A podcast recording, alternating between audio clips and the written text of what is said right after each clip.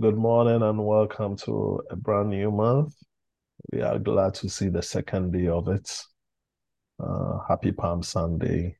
I believe we are in the celebration and in the mood for that. Amen. This also signifies a brand new quarter. I pray that may this quarter be better than your last one. So keep hope alive. Amen. And keep walking with God every step of the way. As we all know, we have kickstarted our Easter prayer and fasting festival. And yesterday was day one. We had a great time at day one, a very powerful time. We spent time really praying.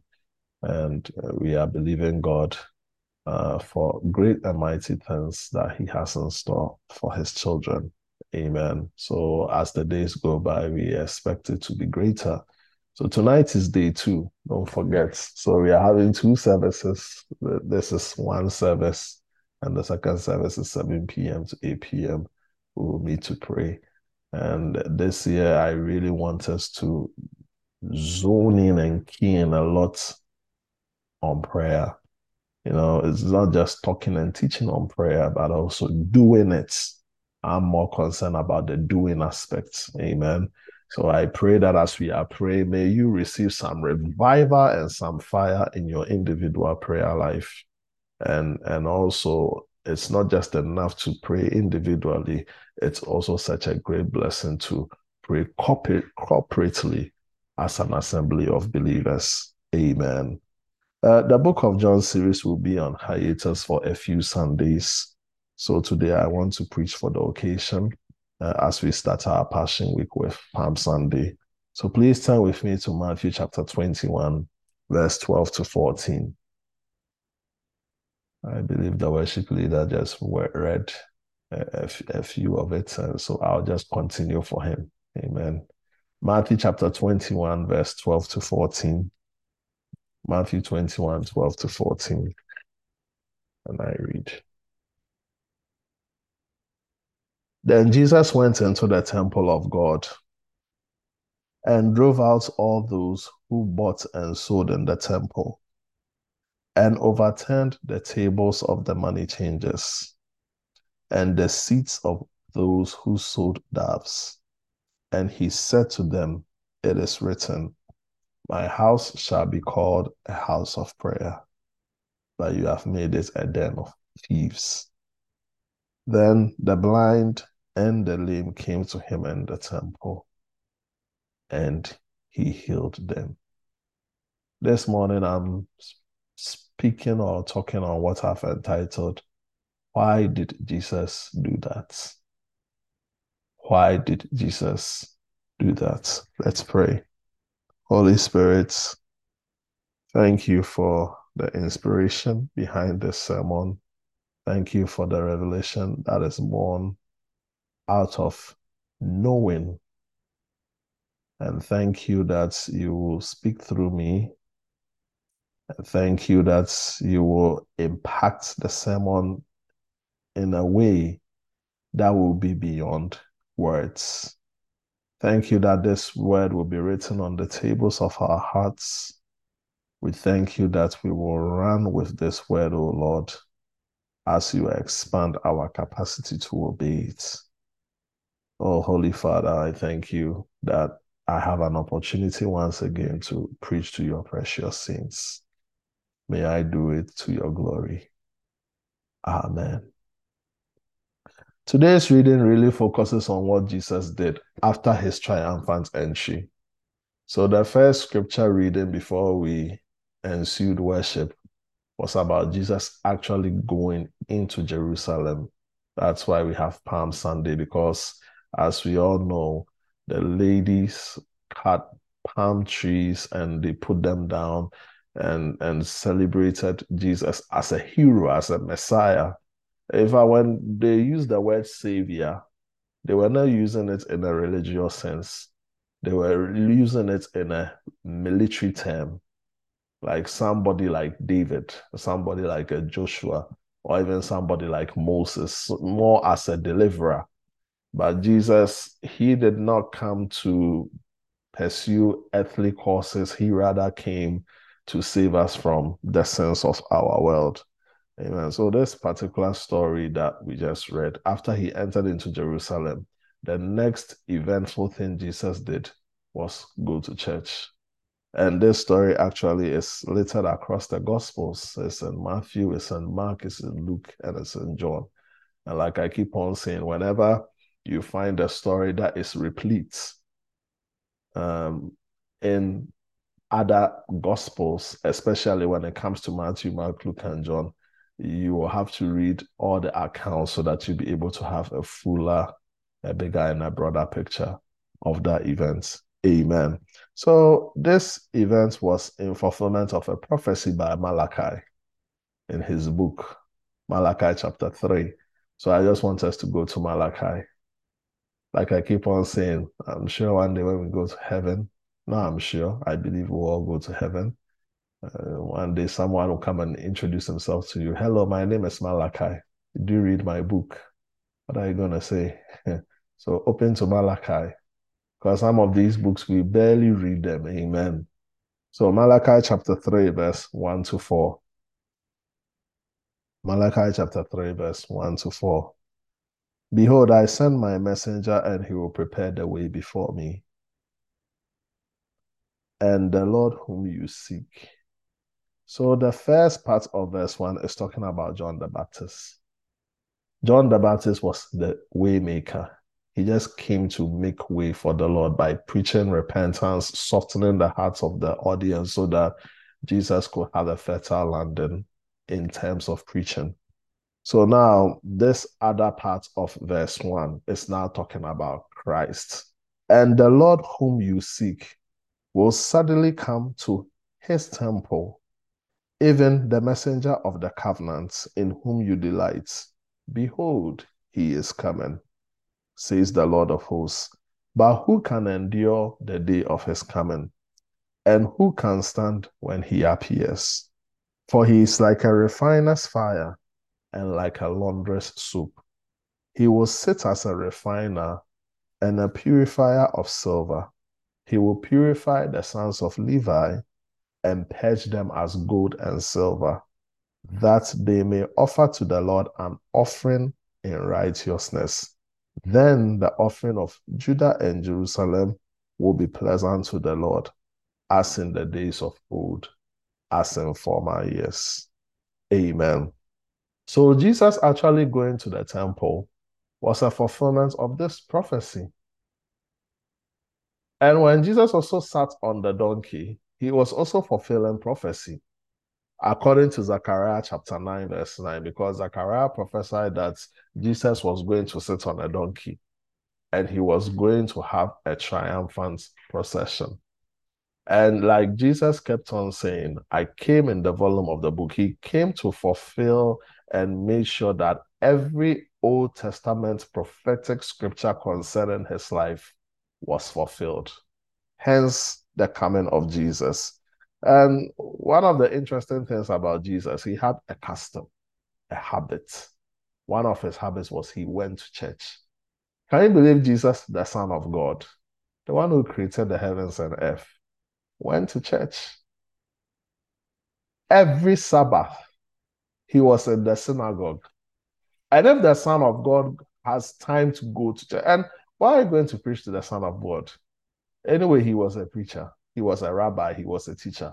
But it's fascinating that he always went to church. If you don't believe me, look at Luke chapter 4, verse 16. The Bible says, as his custom was, he went to church. So Jesus went to church. But this time when Jesus went to church, he wasn't going as a teacher, or he was not going for a worship experience. This was a very eventful visit. And it was an eventful visit that had a fourfold purpose. So the first purpose why Jesus went to the church was to fulfill prophecy. Now, what did Jesus do when he went to the church? We just read it. The same account is in Mark, Luke, and John. The Bible lets us know that when he went, the place was like a marketplace. And he overturned the money changers' tables and those who sold doves in the church, in the synagogue. And what did he do? He used a cord or a whip to drive everybody out. And when he finished with passion, he said, "My house shall be called a house of prayer." Now, why did he do that? I want us to look at these four purposes. One, he did this to fulfill prophecy. And we just read in Malachi chapter 3, verse 1 to 4. It spoke of Jesus who was coming as a refiner and him coming as a purifier. You know, this was Jesus last week before he left the surface of the earth. And no, before he died, I'm sorry. Because after Jesus died, he stayed on the earth 40 more days. So this was Jesus' last week before he died. And before he died, he made sure that he sets the house straight. He became a refiner. He became a purifier. What is a refiner for? A refiner normally takes out the dross in silver and in metals. And when it's able to take the impurities out, which is known as dross, the metal is able to shine brighter. Jesus came to the church to make sure that anything that clogged us from becoming brighter will be taken away. The second thing about Jesus that we have to know, well, I'm talking about prophecy, he fulfilled prophecy, was that he also came to show his zeal. That is prophecy. You know, when you read the John's accounts, the book of John, John chapter 2, where this story is, the Bible says that when the disciples saw Jesus, they remembered the scripture that said, "The zeal of my Father's house has consumed me," or has eaten me up. And that scripture is in Psalm 69, verse 9. David quoted it. So he came to fulfill prophecies. Prophecy about him refining and purifying the church, and his zeal, his passion. If there is any institution, organization Jesus was very concerned about, it was the church. He had so much passion about it. The second purpose why Jesus came was to clean the house. He came to clean the house, and the house was made of thieves.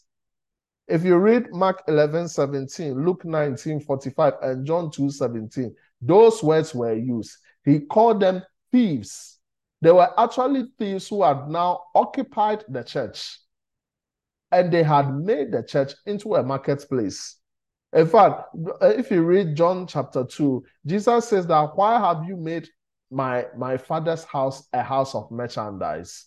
And if you look at that word merchandise, it meant an emporium, a place where they sell things. So the church was no longer a church where people were being blessed, people were being edified, people were being taught the laws of God. The church had now become an emporium. It had become a marketplace. And for this reason, Jesus came. They were merchandising the church. And for this reason, Jesus came. It was so bad during those times that when you come to the church, you don't bring offering. You know, during those times, they had the money that you use and then temple offering, temple money.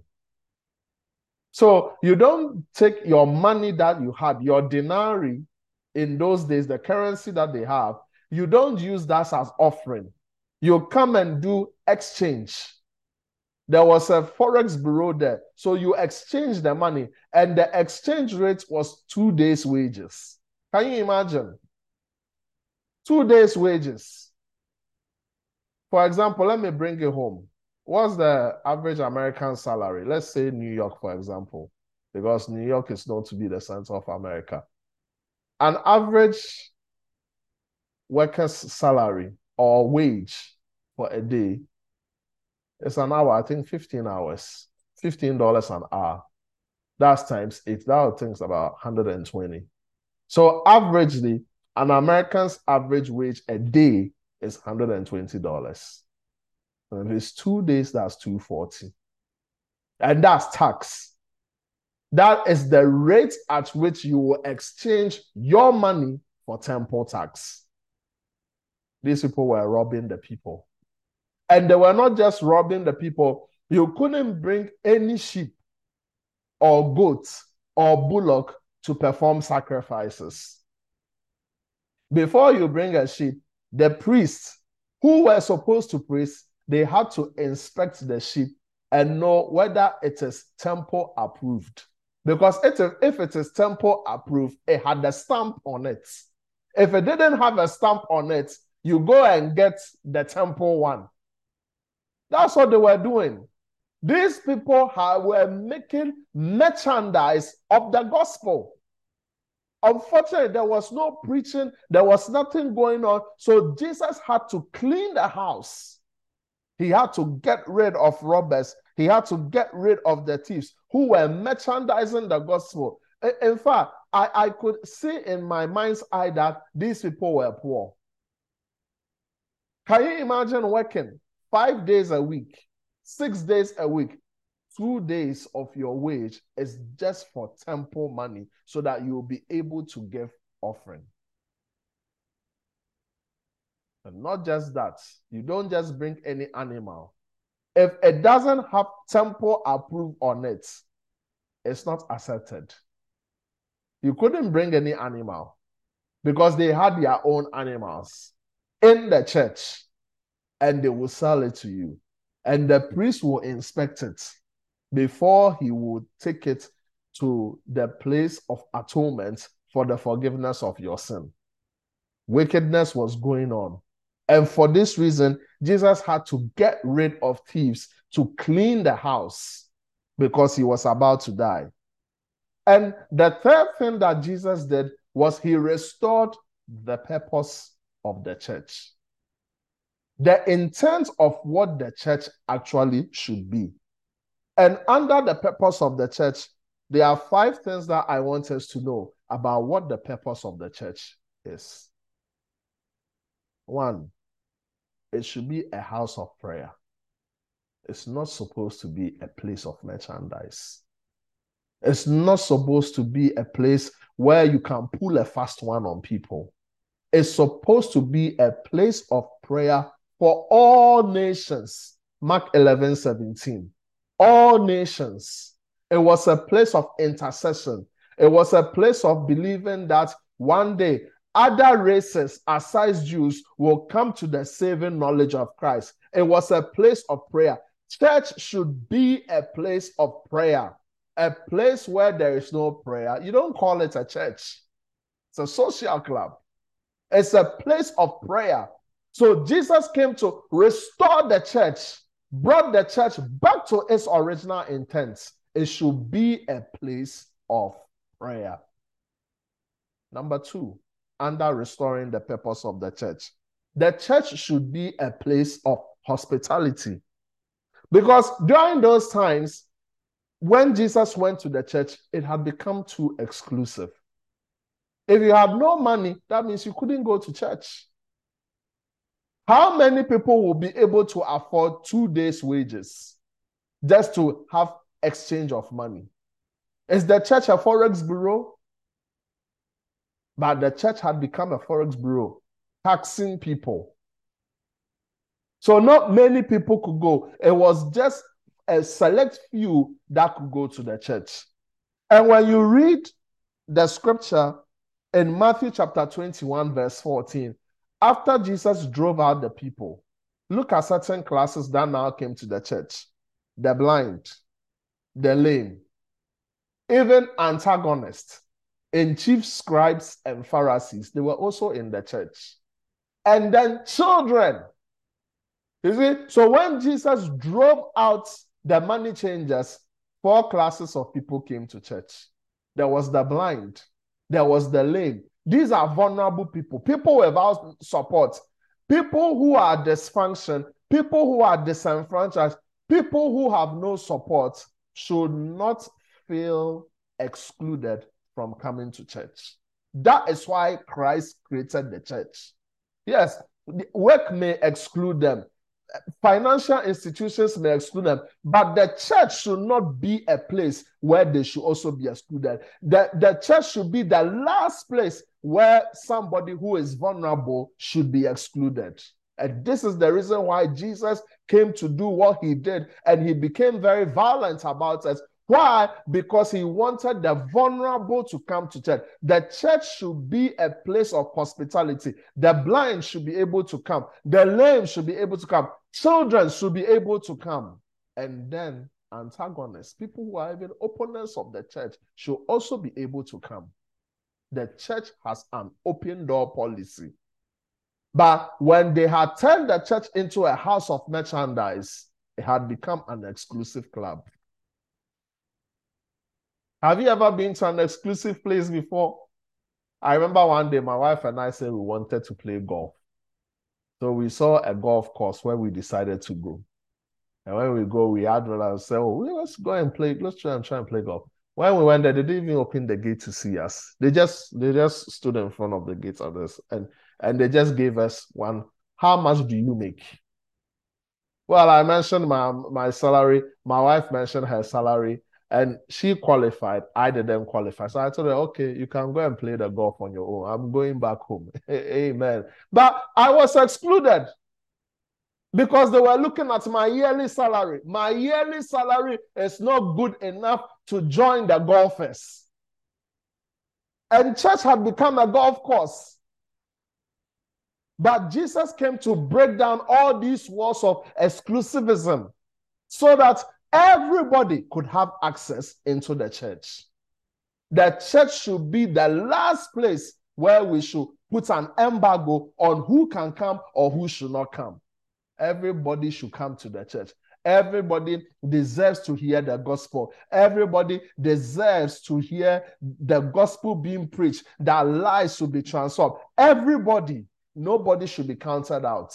He may be smelly. He is invited to the church. He may not have money. He's invited to the church. He might have a questionable background. He should be invited to the church. He might be on drugs. He's invited to the church. Because only God will be able to make sense out of senseless situations. But we should not become like the priest who will lift up bars of exclusivism and who will make the place so upper echelon that only a select few can come in. Jesus broke down the walls of exclusivism so that the blind, the lame, people who are disenfranchised, people who have no support, and even children could come to the church. The third purpose under restoring the purpose of the church was the church should be a place of healing. Look, following money sometimes can make you very evil. People were sick. People were blind. But because of mammon, because of greed, their hearts were closed to the plight and to the suffering of men. The Bible lets us know in Matthew chapter 21, I read that scripture, that when Jesus cast out the money changers and overturned the tables, the blind and the lame came and he healed them all. The church should be a place of healing. The church is not a place of hoarding. The church is not a place of merchandising. The church is not a place of drug pushing. The church is not a cali cartel. The church is a place of healing. People have real problems. And if we are not going to heal, if we are not going to be messengers of hope, then we should get out of the way and close business. But to be in existence and to do anything otherwise than what God has ordained his church to be, hey, it's a furious thing in the sight of God. The fourth thing under the purpose of the church was the church should be a place of praise and worship. And I wouldn't want to belabor that because he read just those scriptures. That if you don't serve me, I will cause stones. The Bible lets us know. And if you read further, the Bible lets us know that the children, the babies, they were crying Hosanna. And the Pharisees, they were looking at them, scoffing at them. What are these people saying? And Jesus says that out of the mouths of babes and sucklings, I have ordained strength. Other versions use I have ordained praise. If you will not worship me, I can command stones to worship me. On the road to triumphant entry, he said it. And in the temple, he said it. Jesus is particular about praise. On two occasions on the same day, Jesus is particular about praise and worship. The church should be a place of praise and worship. And I thank God that we spend a larger portion of our service just worshiping the Lord. It's okay. Sometimes it is okay just not to even preach and just to praise and worship the Lord, because the church should be a place of praise and worship. And under restoring the purpose of the church, let me give my 3 points. The church should be a place of teaching. It should be a place of teaching. Now, if you read Luke's version, in Luke chapter 19, verse 47 to 48, after Jesus had driven the money changers and overturned their tables, the Bible says he taught them the word of God. The church should be a place of teaching. The church should be a place where you should know more about God, not more about exchange rates. The church is not a place to know more about tax rates. The church should be a place where you should know more about God. You should fall more in love with God. You should know about the Holy Spirit. You should know about the gifts of the Holy Spirit. You should be trained for the work of the ministry. You should be trained so that you will know what it means to live life like a Christian and be influential. This is what the church is for. The church is for teaching the laws of God. It should be a place of teaching. So the third reason why Jesus came was he came to restore the purpose of the church. And under restoration of the purpose of the church, 5 things that we have to know. It's a house of prayer. It's a place of hospitality. It's a place of healing. It's a place of praise and worship. It's a place of teaching. And then the 4th reason. Jesus also now used this event as an opportunity to talk about the true temple. And when he was talking about the true temple, he was talking about his body. Now, when you read John's account, that is why I always tell you, read all the accounts. Because when you read all the accounts, you are able to get a fuller and broader picture of this one particular event. When you read John's account, after Jesus had driven the money changers and had overturned the tables, they said, "What sign does this mean?" Jesus says that, "Destroy this temple and I'll build it in 3 days. And these people were blind. I mean, why will you not be blind? When money is your God, you will be blind.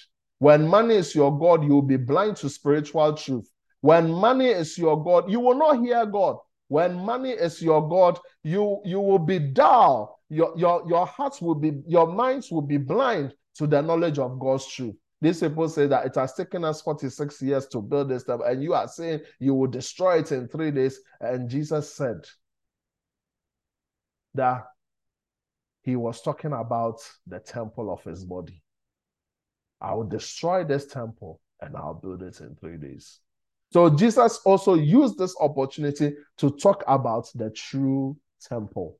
And the true temple is his body. And thanks be to the Lord that when we read Ephesians chapter 1, verse 22, we are also the temple of Christ's body, which Christ is now the head of the body. That's why Christ is the head of the church, because it's likened to a body. Today, we are also the temple. That's why in 1 Corinthians chapter 6, we can say that we are the temples of the Holy Spirit. Jesus used this opportunity to talk about the true temple. So from today's story, we have seen how passionate Christ is about the church. The physical place where believers gather is known as the church. We have seen how Christ is passionate about the church, the body of believers. How many of us gathered here? We are also called the church. Jesus was passionate about the church that he died on the cross. The passion.